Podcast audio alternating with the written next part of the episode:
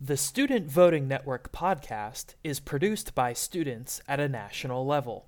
This podcast does not reflect the views of any organizations associated with the Student Voting Network.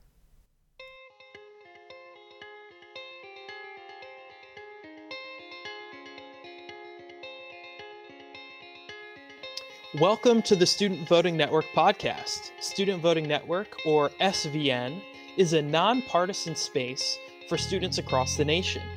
After all the hard work done in previous years relating to student organizing, we intend with this podcast to create a platform for and by students to express their views, share insight, organize for a better future, learn efficient ways to reach student voters in meaningful ways, and to help discern fact from fiction in this era of fake news and alternative facts.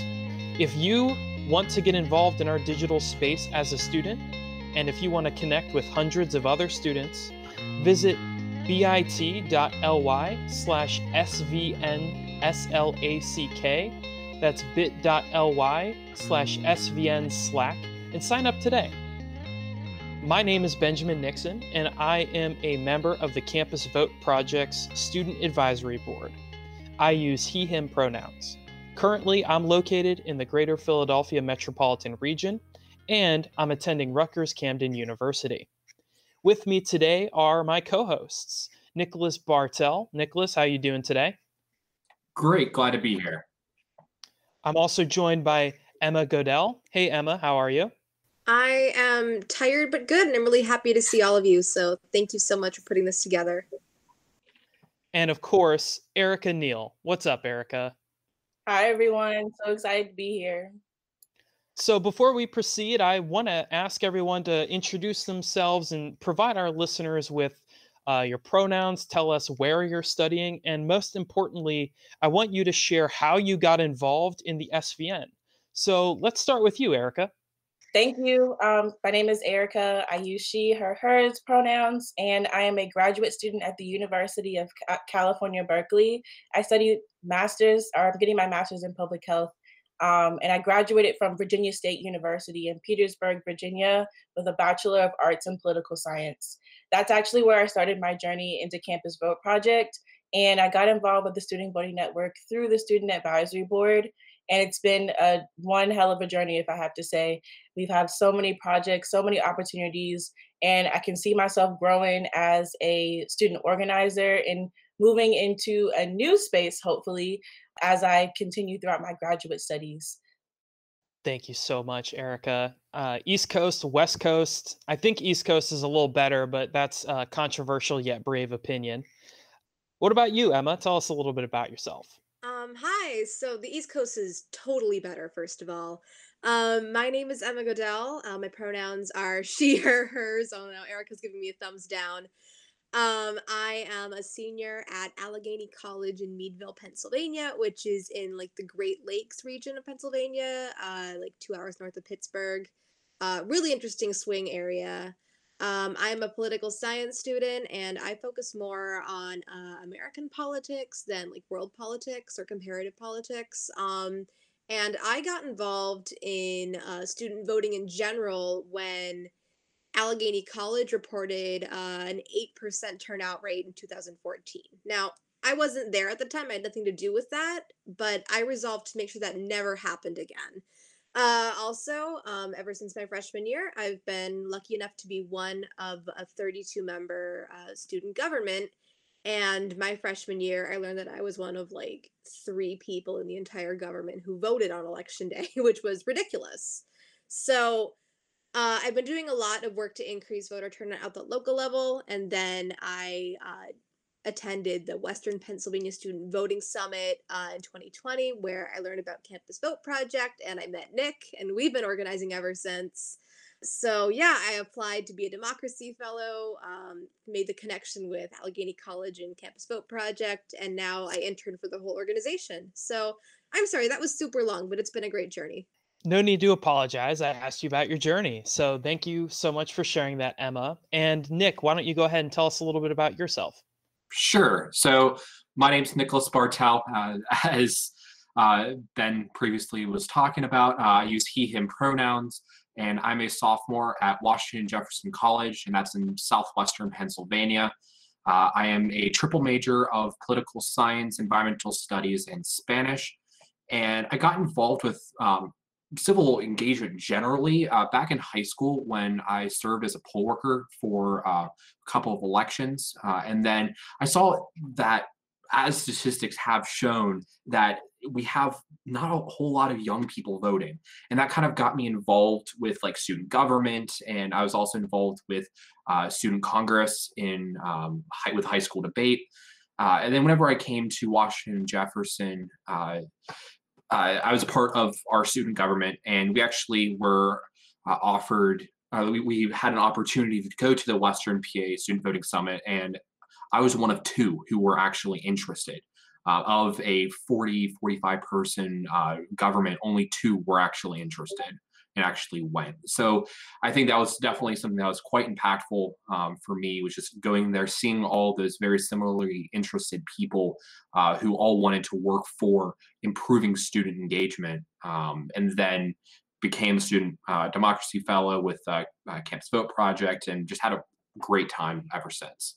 Most excellent. I like hearing these stories because it shows that uh, it doesn't really matter where you're coming from in your life. Uh, these organizations exist to elevate students across the nation. Uh, I do have to say, it feels like Pennsylvania is perhaps a little bit overrepresented in this uh, in this podcast, given that there are uh, three of us out of four um, if it helps, I forgot to clarify. Um, I wouldn't consider myself to be like a real authentic Pennsylvanian. I go to school there, but I'm coming to you from my home in southern Maine, where I've done a lot of work uh, in Seacoast, New Hampshire, and southern Maine politics. So, yeah, I'm kind of half and half. I'm not entirely Pennsylvanian. I don't say yins yet. Fair enough. And for what it's worth, I also don't say yins. I still stick with y'all, which is the term used in Maryland, my home state. So, um, thank you so much, everybody, for these introductions. And so now I sort of want to pivot into uh, what we would call the post election environment. Now, the post election environment, it's a very nuanced phrase because uh, it is very mercurial. As we've seen over the last week, uh, there have been a number of events that have occurred, but we'll get to those momentarily. What I first wanted to touch upon was how we're feeling as student organizers in this space. Um, in no particular order, whoever wants to go first, what what are your thoughts and your feelings after this election?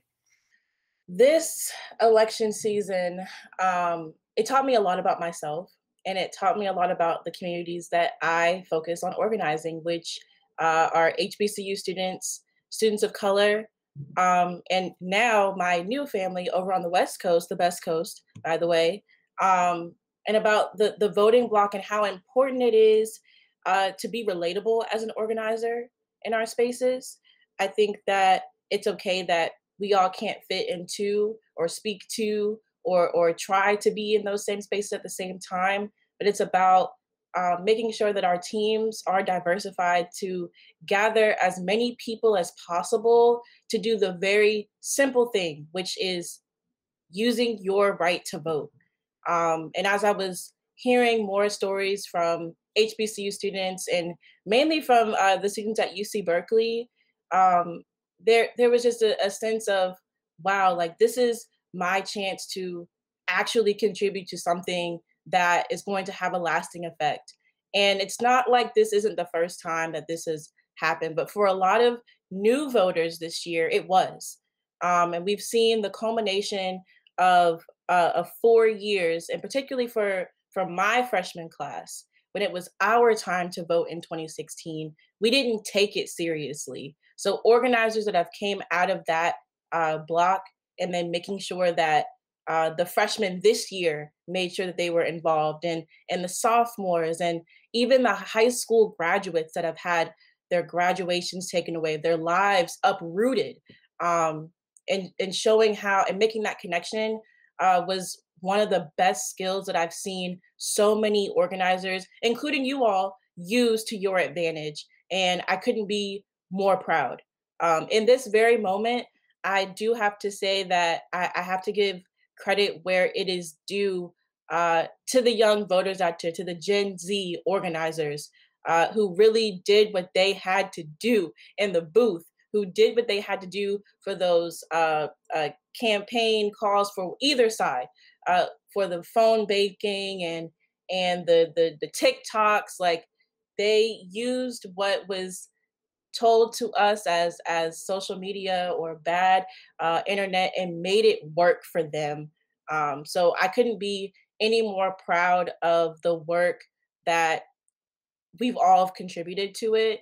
And I'm just happy to be entering a space of serenity, even if it is for 14 or 13 days. Um, I'm just happy to be able to take a look, take a look back at where we've come, and then, of course, be excited about where we're about to go. Echoing off of what Eric was saying, uh, it's I, am also seeing that this year, I know in 2016 we saw a lot of concern over um, uh, people using fake news on social media pages with Facebook and Instagram and whatnot. But in 2020, since we were all forced online to do our organizing, it seems like there's a lot more issues that were being able to be dispersed to the general community. I've I can't tell you how many times I've seen the uh, like the stories on Instagram of look at check out this issue. Check out the issue go with um, the Rohingya Muslims in Myanmar. Check out what's going on around the world that people aren't aware of or communities aren't aware of other communities having those issues so it's just bringing people together uh, in a time where we're basically separated and I think that's the power of the so, of social media uh, and how people are kind of uniting among those issues in ways that we've not seen historically before with incredible turnout. So I, th- I think that's something like Erica was mentioning. This is something that we can credit to Gen Z uh, supporters. We can credit just to the our groups pushing for these reforms and actually getting our accomplishments done. Yeah, I think echoing that, um, the four of us all have uh, work experience with Campus Vote Project, which simply put is to increase uh, student voter turnout from a nonpartisan standpoint. You know, we don't endorse anyone, we don't attack anyone, we just increase turnout. So from a nonpartisan perspective, 2020 was a huge victory for us. I mean, we just completely blew record turnout out of the water and then some. And most importantly, we saw record turnout um, at the 18 to 25 year old level, which I think is awesome. I will say though, um, again, we won't be able to confirm this until we see uh, like some political science uh, studies and articles in a few years. But I think that the concept of abnormality and feelings of fear really drove a lot of people to the polls. Like I saw a lot of people um, whether they were my friends or elected officials on social media saying something along the lines of this year I'm voting for Joe Biden because I want things to get back to quote normal. Okay. So now Joe Biden has won the election and I think sometime this year or maybe next year, things will become their definition of normal. Okay, cool. My concern is if I'm right and this sense of fear really drove uh, people to the polls to become first time voters, is under a quote unquote normal presidential election year, are we going to have the momentum that we had in 2020 and are we only going to get record turnout when people feel that there's a sense of chaos? So again, my concern is um, we're approaching uh, a non-federal election, and for whatever reason, the term um, city manager or state auditor just doesn't have the same appeal as U.S. senator or president of the United States. That's a big concern for us because I don't want us to lose our momentum either now or next year when we won't have a presidential race, but we'll still have congressional races. So I'm happy that we had such great turnout, but I'm concerned that we'll be going to we're going to lose this momentum going forward uh, because things are now quote unquote normal. Um, I think this is a really good segue. Um, we're going to talk more about what happened uh, on January 6th, but we need to go back a little bit and talk about January 5th, which was the date of the Georgia Senate runoff elections. And uh, this was supposed to be a huge victory uh, for the organizers in Georgia, specifically the young Black women of Georgia who have been doing this work for many years, not just this 2020 election season. Can I transition to Erica here? She wanted to talk a little bit more about what this uh, Georgia happening meant uh, in relation to what's happening now and what happened on the 6th. Thank you so much, uh, Emma. And I'm, I'm really happy to be able to talk about this. I am not, uh, or nor have I ever been a Georgia resident, but I relate uh, to Black women as an organizer um, in more ways than one. And Emma, I really wanted to touch on what you said about um, a voter of there was a voter block turnout that was motivated by fear and i wanted to add something to that. The fear of of a lot of the issues that were on the docket this year uh, were basic needs. Basic needs uh, like healthcare during a pandemic or access to food um, of course during a pandemic but in general uh, fair wages um, and being and, ha- and having the option to be paid um, when you're sick. Uh, things that other other countries have fleshed out and have done so equitably.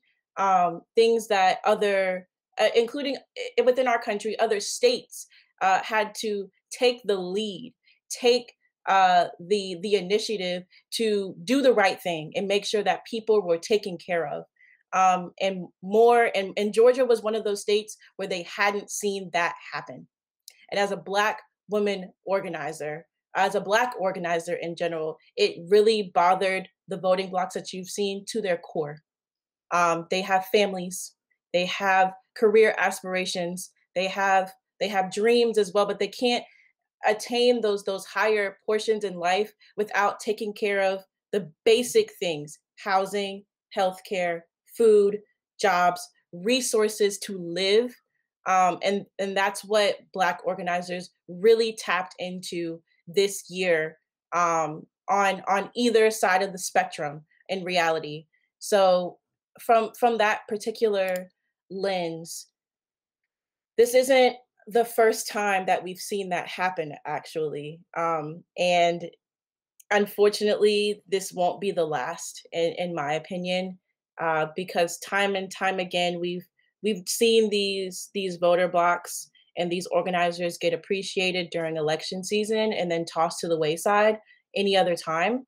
Um, we're only given credit around this time. And I really want to encourage all of us, um, including the ones who are listening, uh, to make sure that we're showing up when we need to show up and that we're listening, and, or more importantly, that we're taking a step back and letting the people who are on the ground fighting day in and day out, whether it's an election year or not, about issues uh, that go beyond the political spectrum, about issues that go beyond uh, just what we see in, in whether it be in legislative uh, courtrooms or or what we're seeing in uh, in the news. Like these are people's real life experiences that that we were fighting for and that we've been fighting for.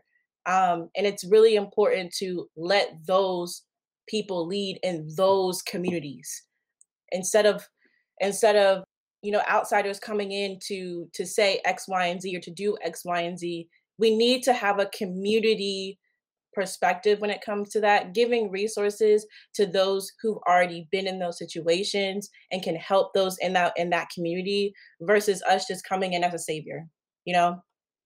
I'm i'm couldn't be any more proud uh, of what the Black women organizers in Georgia and across the nation have done in this election season, but more so um, what we've been doing. Uh, and that includes in from May until now with the Black Lives Matter movement. That includes uh, before then in the civil rights movement, and that will always be until we see justice and until we see equity. Uh, these are our these are our daily lives.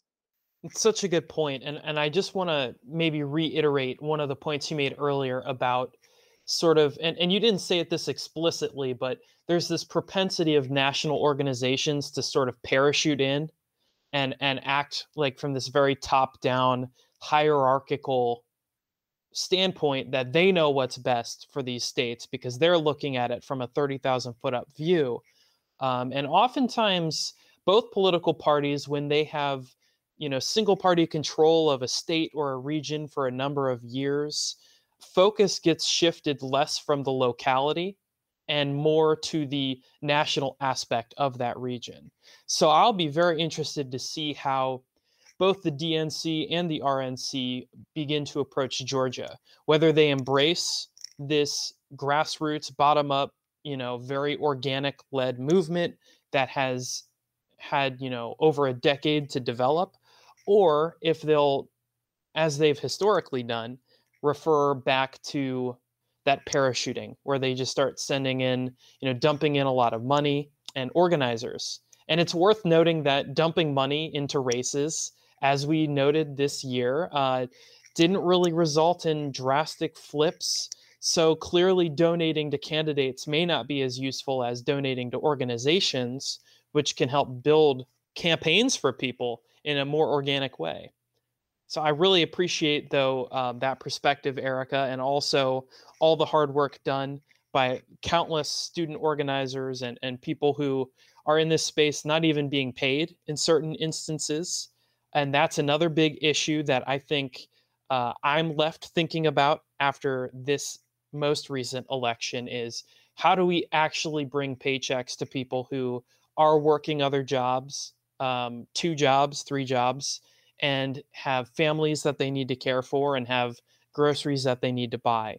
So these are all definitely things that will be getting a lot of traction in an ideal, you know, student organizer world over the next year. In terms of momentum, I think there's a lot of momentum to keep these really well built organic machines rolling. It's a question of who will pay um, and, and who will um, be willing to step up for student organizers nationwide. That's really the open ended question, uh, which is why I'm glad to be with the Campus Vote Project um, and others you know like it to help provide uh, paid opportunities for students to get involved.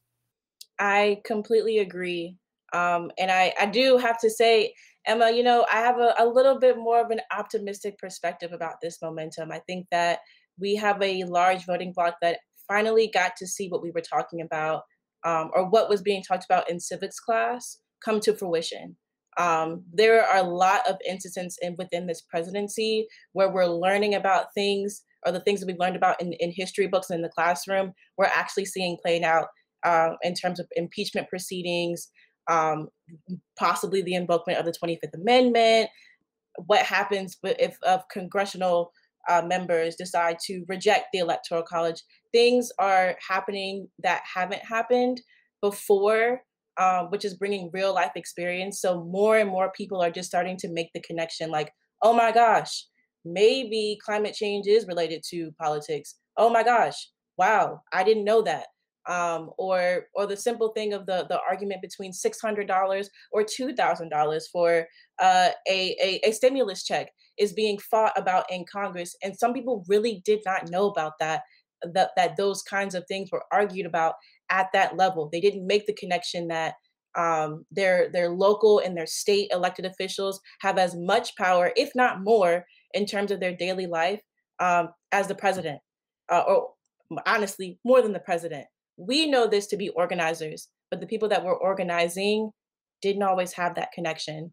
And the more real world experiences that we're exposed to, the more that voting bloc becomes more educated and they know what to look for in the candidates in the upcoming elections. Yeah, I mean, echoing off of once again what Erica said, uh, it's well, a lot of people are like 2020 was the worst year in recorded history. I think it was it served more as a magnifying glass. It took a deeper look at these problems just didn't pop up because we had some curse from Egyptian mummies or whatever. Like this happened because these problems weren't just in 2020. They, these problems have been going on for decades upon decades upon decades. And 2020 just brought them to light. And so kind of I, I, know we'll be talking about this a little later uh, in the podcast but something i'm really looking forward to seeing is people looking at it and actually being able to like res- uh, actually be able to like to respond and solve those issues because like erica was mentioning we're learning all about government and aspects of government that we've never really experienced before all the things that are in like textbooks are coming to life before our eyes. Like if you told me four years ago that yeah, they're gonna ha- we're gonna be having people storming the Senate, we're gonna be having people wearing Norse costumes standing in like the chambers of one of the like one of the most prestigious government buildings in the United States, I would have laughed and said you're crazy. But we're seeing all these things transpire, and I think it's just we're seeing magnified uh, things that have kind of just slipped by that new that normal that emma was talking about earlier in the show the return to normal i really think that if we return to the normal we need to fix all of those background problems before and then that's what's i really hope to continue to do uh, is to bring attention to those background issues that were brought to light. I think it's really notable. I, am a I'm a history nerd myself, and I I really like the uh, incantation of the you know the mummy because to me it seems like a lot of people really do feel like this is a, an ancient curse that just suddenly happened, and it so isn't. In fact, there is a, a history of violence and insurrection within the United States, and it is not constrained simply to Washington D.C uh, it's also not only a part of more recent years. What we've seen is is the historicity of insurrection movements in the country to destabilize valid election results. It's happened before, uh, and it almost happened again. And I, bearing that in mind, I just briefly want to talk about uh, the history of insurrections as it relates to the incident on the 6th. And I know, Nicholas, you'll be getting into a timeline a little bit later about what happened on the 6th, but I think it's important that we talk about the Capitol insurrection uh, here in this space because it is one of the darkest days of my lifetime. Um, and, and I'm somebody who, you know, lived through 9 11 and remembered watching it. And now I'll always remember watching the storming of the Capitol. Um, and although they had their own disastrous impacts, um, certainly this incident, this insurrection on the 6th, will will never go away in, in our collective consciousness. The culpability of elected officials in exacerbating the Capitol insurrection with vitriolic falsehoods um, is notable. A disproportionately lax police response in comparison to the Black Lives Matter protests has drawn justified and you know intense scrutiny. There have been Capitol Police leadership resignations. The House and Senate sergeant at arms were asked to resign by respective leaders of both houses. And the insurrection fits into a pattern of behavior, as I mentioned earlier, from a historical lens. In fact, we do have instances of insurrectionists overthrowing elected governments um, within the last 125 years in this country. Notably, in North Carolina, uh, Wilmington, North Carolina, where white insurrectionists burned black owned newspaper publications to the ground. They killed anywhere between four and 300 black Americans. Now, that's a pretty sizable gap if, between four and 300. And that just goes to show when somebody's in charge of reporting the facts whose facts are getting reported. Um, because four and 300 are such an incredible difference. Of course, any loss of life is terrible, um, but you know that's the difference between a war crime or a, you know a, a spree murder. And essentially, what this insurrection did is it stopped any meaningful attempts at racial reconciliation in North Carolina until the Civil Rights Movement, uh, which of course was a national movement.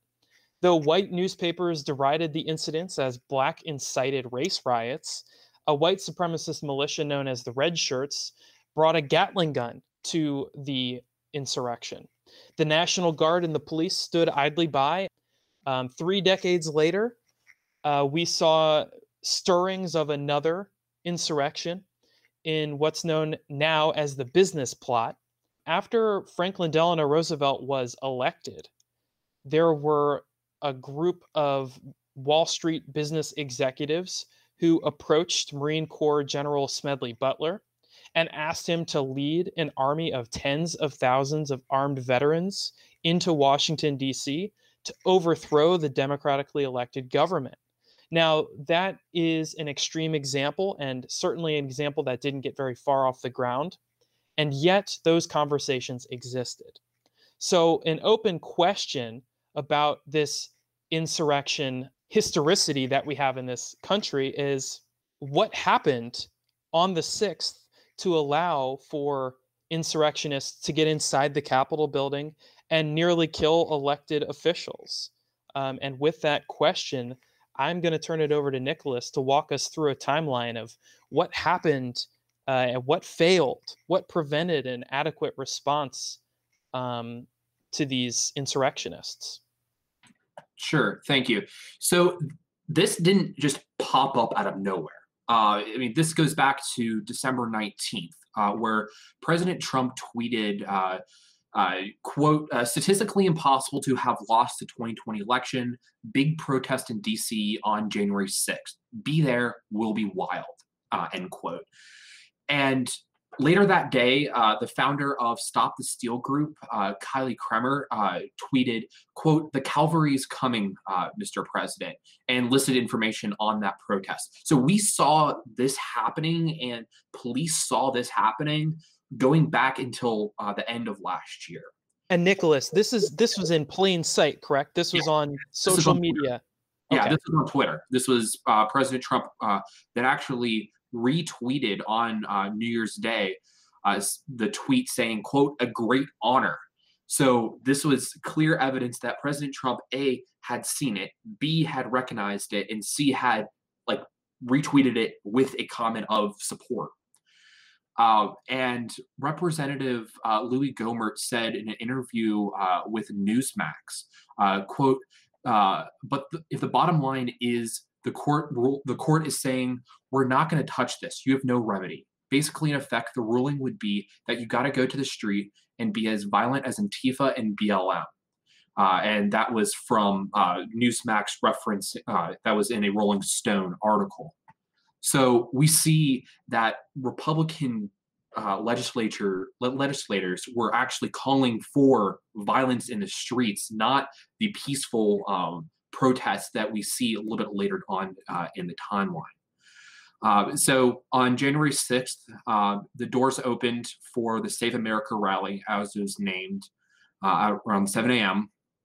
Uh, Donald Trump Jr. opens uh, with saying in his speech, quote, the people who, who, did nothing to stop the steal, this gathering sh- should send a message to them. This isn't the Republican Party anymore. This is Donald Trump's. He later said, If you're going to be the zero and not the hero, we're coming for you and we're going to have a good time doing it. And that's from The Guardian. Uh, Rudy Giuliani, uh, President Trump's lawyer, uh, followed. Uh, if we're wrong, we'll be made fools of. But if we're right, a lot of them will go to uh, go to jail. So let's have trial by combat. That's also from the Guardian as well. Uh, so Trump begins his speech um, on the ellipse, which is just right outside of the White House. Uh, and he said some very troubling things in that speech. Uh, it kind of that could be seen as provoking uh, these uh, people to storm the Capitol. six minutes into it, he says there never have been anything like this. We're, we will not let them silence your voices. We're not going to let it happen. Not going to let it happen. Uh, the crowd responded, fight for Trump, fight for Trump, fight for Trump. He further perpetuates the, the idea a little bit later on in the speech when he says, You'll have an illegitimate president. That's what you'll have, and we can't let that happen. Uh, these are facts that you won't hear from the fake news media. It's all part of the suppression effort. They don't want to hear about it. And keep in mind, around this uh, same time, uh, Vice President uh, Michael Pence releases a letter to Congress that he does not have the unilateral authority to overturn the results and begins the joint uh, session. Uh, and he uh, then eventually will uh, he, he then eventually respond uh, was speaking to his uh, supporters saying uh, looking out at all the amazing patriots here today i've never been more confident in our nation's future. Uh, he later on went to say if we allow this group of people to illegally take over our country because it's illegal when the votes are illegal when the way they got there is illegal, when the states that vote are given fraudulent or false and fraudulent information, we are still we are the greatest country on earth, uh, and we are headed and we are headed in the right direction. Uh, just kind of just taking a step back, we saw no evidence of that widespread voter fraud. The likelihood of being uh, like seeing those evidence, that evidence of voter fraud, you're more likely to be struck by lightning and date a millionaire than we are to actually see voter fraud in the US election. Like this is not in the hundreds of thousands. We're talking less than a hundred. Like that at, at, at worst. And and I just want to emphasize, we definitely on this podcast do not uh, want you to stand out in a field with a metal rod up during a lightning storm. Although if you're able to date a millionaire, good for you. yeah, of course. And President Trump ends his speech by saying, "So we're going to we're going to walk down uh, Pennsylvania Avenue. I love Pennsylvania Avenue. We're going to the Capitol, and we're going to try to give." Then goes off uh, into saying the Democrats are hopeless. They're never voting for anything, not even one vote.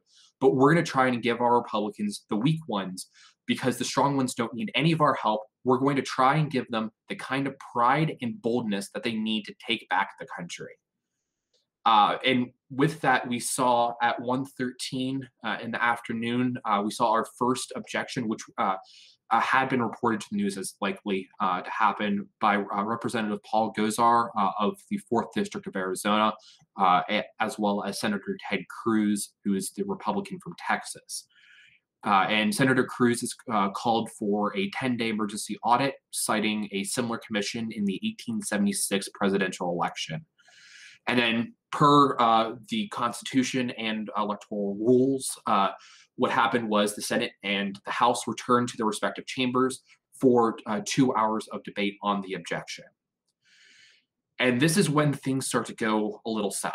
Capitol Police evacuated the Cannon House office building uh, and Library of Congress uh, due to what they called, quote, police action, as thousands of uh, people descend on the Capitol to protest. This is just before 2 p.m. Uh, at 207, NPR reports that Trump uh, supporters breached the police barricades and made it to the steps on the east side of the Capitol. At 216, rioters were first reported inside the building. Uh, Trump uh, tweeted at 224 that the uh, that quote Pence didn't have the courage to do what should have been done. And shortly after, uh, DC Mayor Bowser ordered a 12-hour curfew starting at 7 p.m and uh, something that uh, happened. It was an accident uh, from what they uh, what aides have later said, but Senator Cruz's camp or uh, his office sent out an automated fundraising email at 2:33 in which he asked people to stand w- uh, with him in his fight to reject electors. Keep in mind that we first saw rioters inside the building about nine minutes prior. representatives are then were were asked by uh, campus or not campus police, sorry, uh, were were asked by Capitol Police to get them uh, to put on gas masks underneath their seats because tear gas would have been or would be deployed in the rotunda. Uh, the first sign, uh, the pr- President Trump then tweets that his supporters should be peaceful around 2:38, uh, saying that urging them to support the Capitol Police and law enforcement as uh, the Senate and House go into lockdown. Shortly after, at 3 p.m., uh, gunshots are heard inside of the Capitol, and we uh, later find out that Capitol Police uh, shot a woman who died later. House Minority Leader, in a call on Fox News, confirmed reports of shots fired, and he called the president, urging him to for calming the situation. Uh, President Trump then later tweeted, uh, uh, once again urging no violence, uh, saying that they are the party of law and order. Uh, Mike Pence tweeted from his personal account the violence and destruction taking place at the U.S. Capitol must stop and must stop now. Anyone involved must respect law enforcement officers and immediately leave the building. Uh, we see a, dis- uh, just a little bit of a discrepancy uh, from the White House press secretary who tweeted that the National Guard was on its way uh, at Trump's direction. Uh, however, NPR reports that a Defense Department official clarified that the National Guard was only authorized to work with police at intersection and metro stations. And when uh, the DC Mayor Bowser asked for help, she reported that the White House had a delay in response. Uh, around this time, Capitol Police are getting overwhelmed and have placed all the members of, or uh, the members that were not evacuated, uh, into a shelter in place and were told to keep quiet. This then starts to spread outside of the Capitol as pipe bombs are found at both the Republican National uh, Committee and the Democratic National Committee headquarters and were both safely detonated by law enforcement. Uh, Senator uh, Senator Chuck Schumer, the Senate Minority Leader, and House Speaker Nancy Pelosi both released statements calling on President Trump to uh, have all uh, to demand that all protesters uh, leave the U.S. Capitol and Capitol grounds immediately. Uh, shortly after, at 4:06, President-elect Biden speaks to very similarly to the same message. in at 4:17 uh, President Trump tweeted a video that had uh, that was sympathizing with his followers saying quote i know your pain i know you're hurt but you have to go home now. We have to have peace. We have to have law and order. We don't want anybody hurt. Uh, and meanwhile we have uh, people inside uh, the Senate and uh, we have people inside of the Capitol as law enforcement officials are actually were uh, reported to have taken selfies with insurrectionists in the U.S. Capitol itself. So as opposed to doing their job to protect the people, their charges inside of um, the U.S. Capitol, we see them taking selfies. So that that just kind of brings up questions of like job like what are they doing you're, that's they're going against their job description. In, indeed, that underscores the difference in how police forces are retaliating against individuals that are breaking the law based off of their political affiliation, or rather perceived political affiliation, um, which I find particularly interesting and, and something that will undoubtedly uh, be uncovered more as a potential future Attorney General Merrick Garland may ultimately create a task force to investigate what exactly occurred, resulting in these police officers taking selfies with insurrectionists. Uh, a sentence I never thought I would utter, uh, but it is a new year. So there we have it. Yeah. And a little bit later, Twitter then suspends uh, Donald Trump's uh, Instagram, or sorry, Donald Trump's Twitter account for 12 hours and deleted three tweets. Uh, one was the video, the second was a follow up tweet, and the third was a the tweet that I previously mentioned criticizing uh, Vice President Pence, and they threatened to uh, remove him if he continues to violate community guidelines. And the day after, Facebook uh, announces a ban of uh, Trump's accounts indefinitely, or at least until the uh, peaceful transition of power was completed. Congress then returns to the Capitol about around 8 p.m. Vice President Pence spoke on the Senate floor, um, as well as Senate Majority Leader Mitch McConnell calling the rioters thugs, as well as uh, House Speaker Nancy Pelosi. So we see a bipart- bipartisan throughout the day um, as news organizations were calling uh, and getting uh, interviews uh, to these representatives and senators, either in those undisclosed secure locations or those hiding in their offices. We see a bipartisan just hatred of uh, as they basically turn against and say that this is unacceptable. It actually led to uh, several senators, uh, Kelly Loeffler of Georgia, James Lankford of Ohio, uh, Steve Daines of Montana and Mike Braun of Indiana to actually drop their objection uh, to the certification of electors. This goes into the night, um, uh, and eventually uh, at 3:45 in the morning, uh, Vice President Mike Pence uh, confirms the Biden and Harris victory.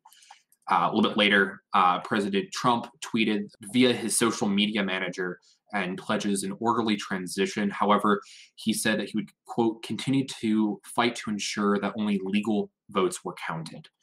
Uh, and that's essentially what has been brought, uh, brought us to today, where we see uh, acts, uh, where we see, uh, like we mentioned before, the 25th Amendment uh, potentially being invoked. Uh, however, uh, we've seen reports that that's not necessarily likely to occur. We've also seen uh, two of uh, Trump's cabinet step down, uh, both Elaine Chao and the Secretary of Education, Betsy DeVos. So that's that's kind of where we're at. We're seeing a lot more of President Trump's officials kind of leaving in protest as well. And I, I want to also, before we continue, specify because um, you mentioned the Electoral Commission that, well, you mentioned Ted Cruz mentioning the Electoral Commission of 1876.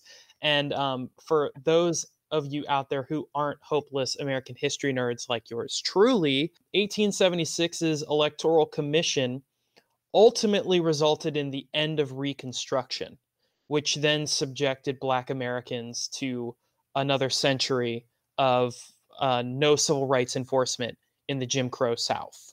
So when Ted Cruz draws a parallel to the Electoral Commission of 1876, um, there is unfortunately an association with segregation and racial violence associated with that invocation. And that's um, something that cannot be understated enough because the end of Reconstruction truly disenfranchised people, uh, and the ramifications of that are still felt today. Uh, Nicholas, I just wanted to say thank you. I know that that timeline was really probably a little big headache to put together, but your work is definitely appreciated in that. Um, and I wanted to to say that you know these events of timelines are are really necessary because it's something that we didn't have back in the day, thanks to the the birth of internet and social media.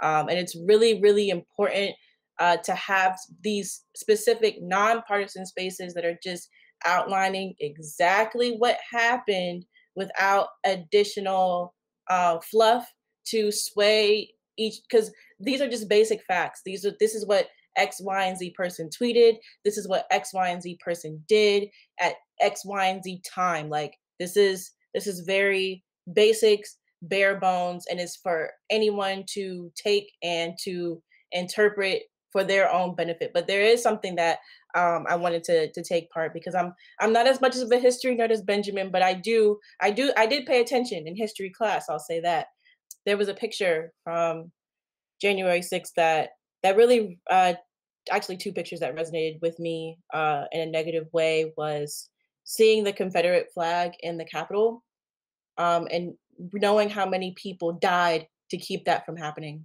during the during the uh, War of 1812, if I remember correctly. Feel, feel free to correct me, Benjamin. Civil War, Civil War. There it is. There was a a, a noose uh, upon the top of the or, or, or in the area of the Capitol um, on Wednesday, and for Black Americans, it was one of the most disgusting images that we could see because our ancestors built the Capitol, not even built, forced to build the Capitol because they were taken from their homes without their permission. They were violated in ways that even I can't even imagine, and were were subjected to some of the worst violence that I've ever that I can only hear about. I've never I've never had to experience, thankfully it's so important to have these kinds of timelines. And I really, really, really encourage for you all to look at the facts first before you start to try and join a side on either side. Regardless of that, it's just look at the facts first. Um, and to to you all, thank you, thank you for providing that space for that. Yeah. Additionally, just to our listeners, the out the, uh, the timeline that I just outlined there that's what we know as of the 8th. And the timeline that was there, that's not all the information that's out there. As we go into the days and weeks and months going forward, we will get clarifications. We will be getting more information about what happened as we get those reports. Uh, so, with the release of the podcast, we'll also be releasing the sources that I uh, used in that as well, just so that you can fact check yourself because something that's very important to me, and I know for uh, I, I can generalize. I'm assuming for the community for those here that doing your own research is very important and not necessarily just listening to people who tell you things uh, on a podcast on the news just to do your own research because if you just like listen you might fall into the trap of just an echo chamber of hearing things that you only want to hear or that the algorithm will make you want to hear so just make sure that you do your own research and be critical of even your own beliefs as we move forward uh, into tomorrow, into next week, into four years from now. Great. Thank you so much, all. And and so with that, I, I want to lead into um, our outro. And I just want to say that I, I feel that our next steps are um, complicated, and yet they're also there's some sunlight that's been shown on them. I think we have an idea of where we can go next, and I think there's a lot of good suggestions for what we as student organizers can do next. So I want to ask each and every one of you um, what are some things that you're looking forward to doing in the student voting network itself over the next few months? And I'll start with you, Erica. I am looking forward to being in a country where we don't make global headlines every week. I'm, I'm looking I'm looking forward to, as my mom would say, boring. You know, like back in the day when when we didn't have every single part of our business um, out there. Um, but more importantly, what I'm looking forward to in the Student Voting Network is for more people to join. We have an upcoming Student Voting Network call on Wednesday at 5 p.m. Pacific Standard Time, 8 p.m. Eastern Standard Time. Um, so please, if you haven't already, uh, join us, join the link.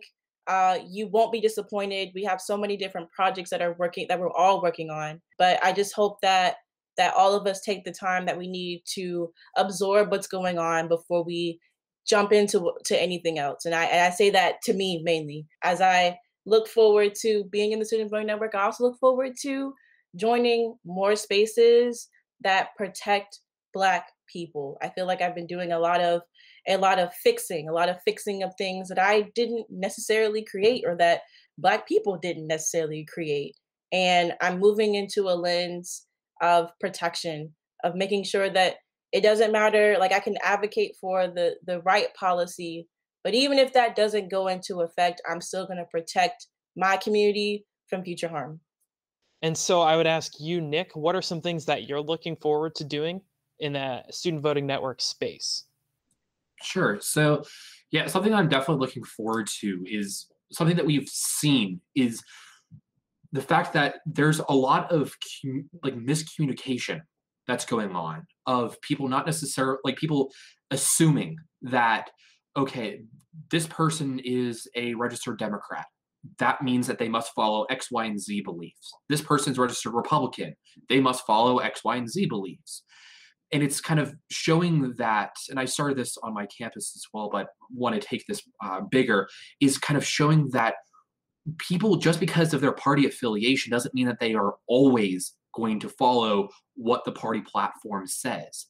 Uh, I know that on my campus at W&J, we had a uh, discussion between uh, people of different uh, backgrounds, some who identified as democratic socialist, all, way, all the way to libertarianism, to uh, Republicans, to Democrats, all across the political spectrum, just to kind of see we're not so different.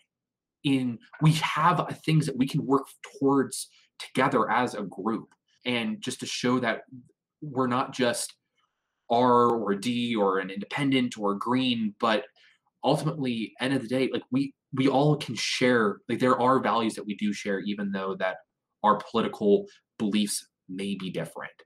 Uh, and so just working towards that, um, like Erica was saying before, helping to expand the student voting network. And that's not just to get our personal pride up of getting more members, of course. Uh, we, I like to see the number, those numbers tick upwards, of course, but just allowing more voices to be heard in our community uh, across the country, hearing what people's ideas are, trying to bring in more ideas because more people, more ideas, greater things we can do as a as a whole. And last but not least, Emma, why don't you fill us in on what your hopes are over the next couple of weeks and months for the Student Voting Network space? Sure. So, first, objectively, um, I am looking at an article by the Brennan Center for Justice, which is a really interesting nonpartisan think tank that tries to amplify all voices um, in their voting systems. I think, given that we're going to see a change in Senate and House leadership, I am expecting H.R. 1 the For the People Act to also become Senate Bill 1, which has just been reintroduced, and ultimately become law, given that we're going to have a new president. I will include a link to the full story. Um, I will admit that this article in particular is very much in favor of this bill. Um, Campus Vote Project is not explicitly endorsing or condemning it. But among other reforms, uh, HR 1 aims to nationalize automatic voter registration, uh, make voter registration a reality online for all 50 states, really bring out small donors in our campaign finance system. And while it can't do this, call for a constitutional amendment to overturn the Citizens United Supreme Court decision in 2010. It's going to reinstate or restore the Voting Rights Act, uh, which key provisions of that were struck down by the Supreme Court, which again, I think also deserves its own episode. Basically, if this really uh, landmark reform bill becomes law, we're going to actually have a system where the candidates with the best grassroots organizing teams and the most uh, promising messages will actually win the election.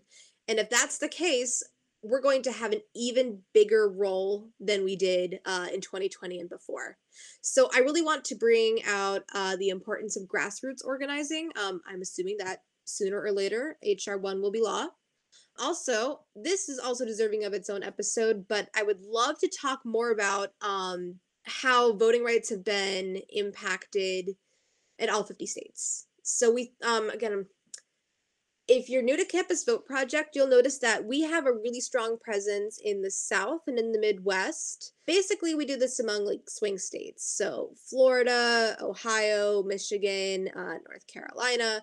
Those are all states that we have a really strong presence in with the student voting network in particular because it's open to students uh, who are who live outside of these states i'd love to see us have a greater presence in the northeast. I am from maine and the northeast specifically new england really prides itself on being quote unquote progressive anti-racist.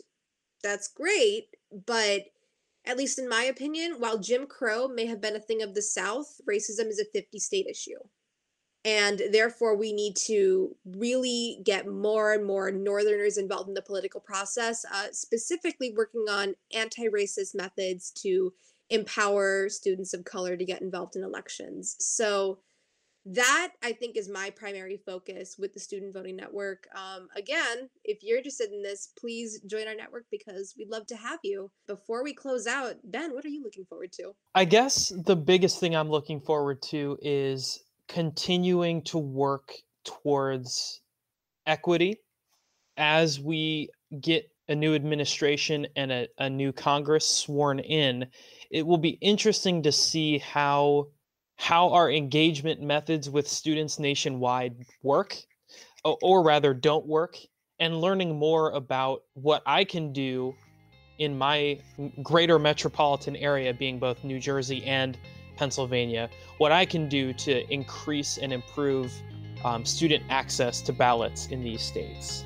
Thanks for asking me. So, with that in mind, everybody, I just want to thank you all. Um, Nicholas Bartel, thank you so much for being here with us today to, to talk. Erica Neal, uh, thank you also for being here to, to talk. And again, last but not least, Emma Godell, thank you so much um, for taking the time today.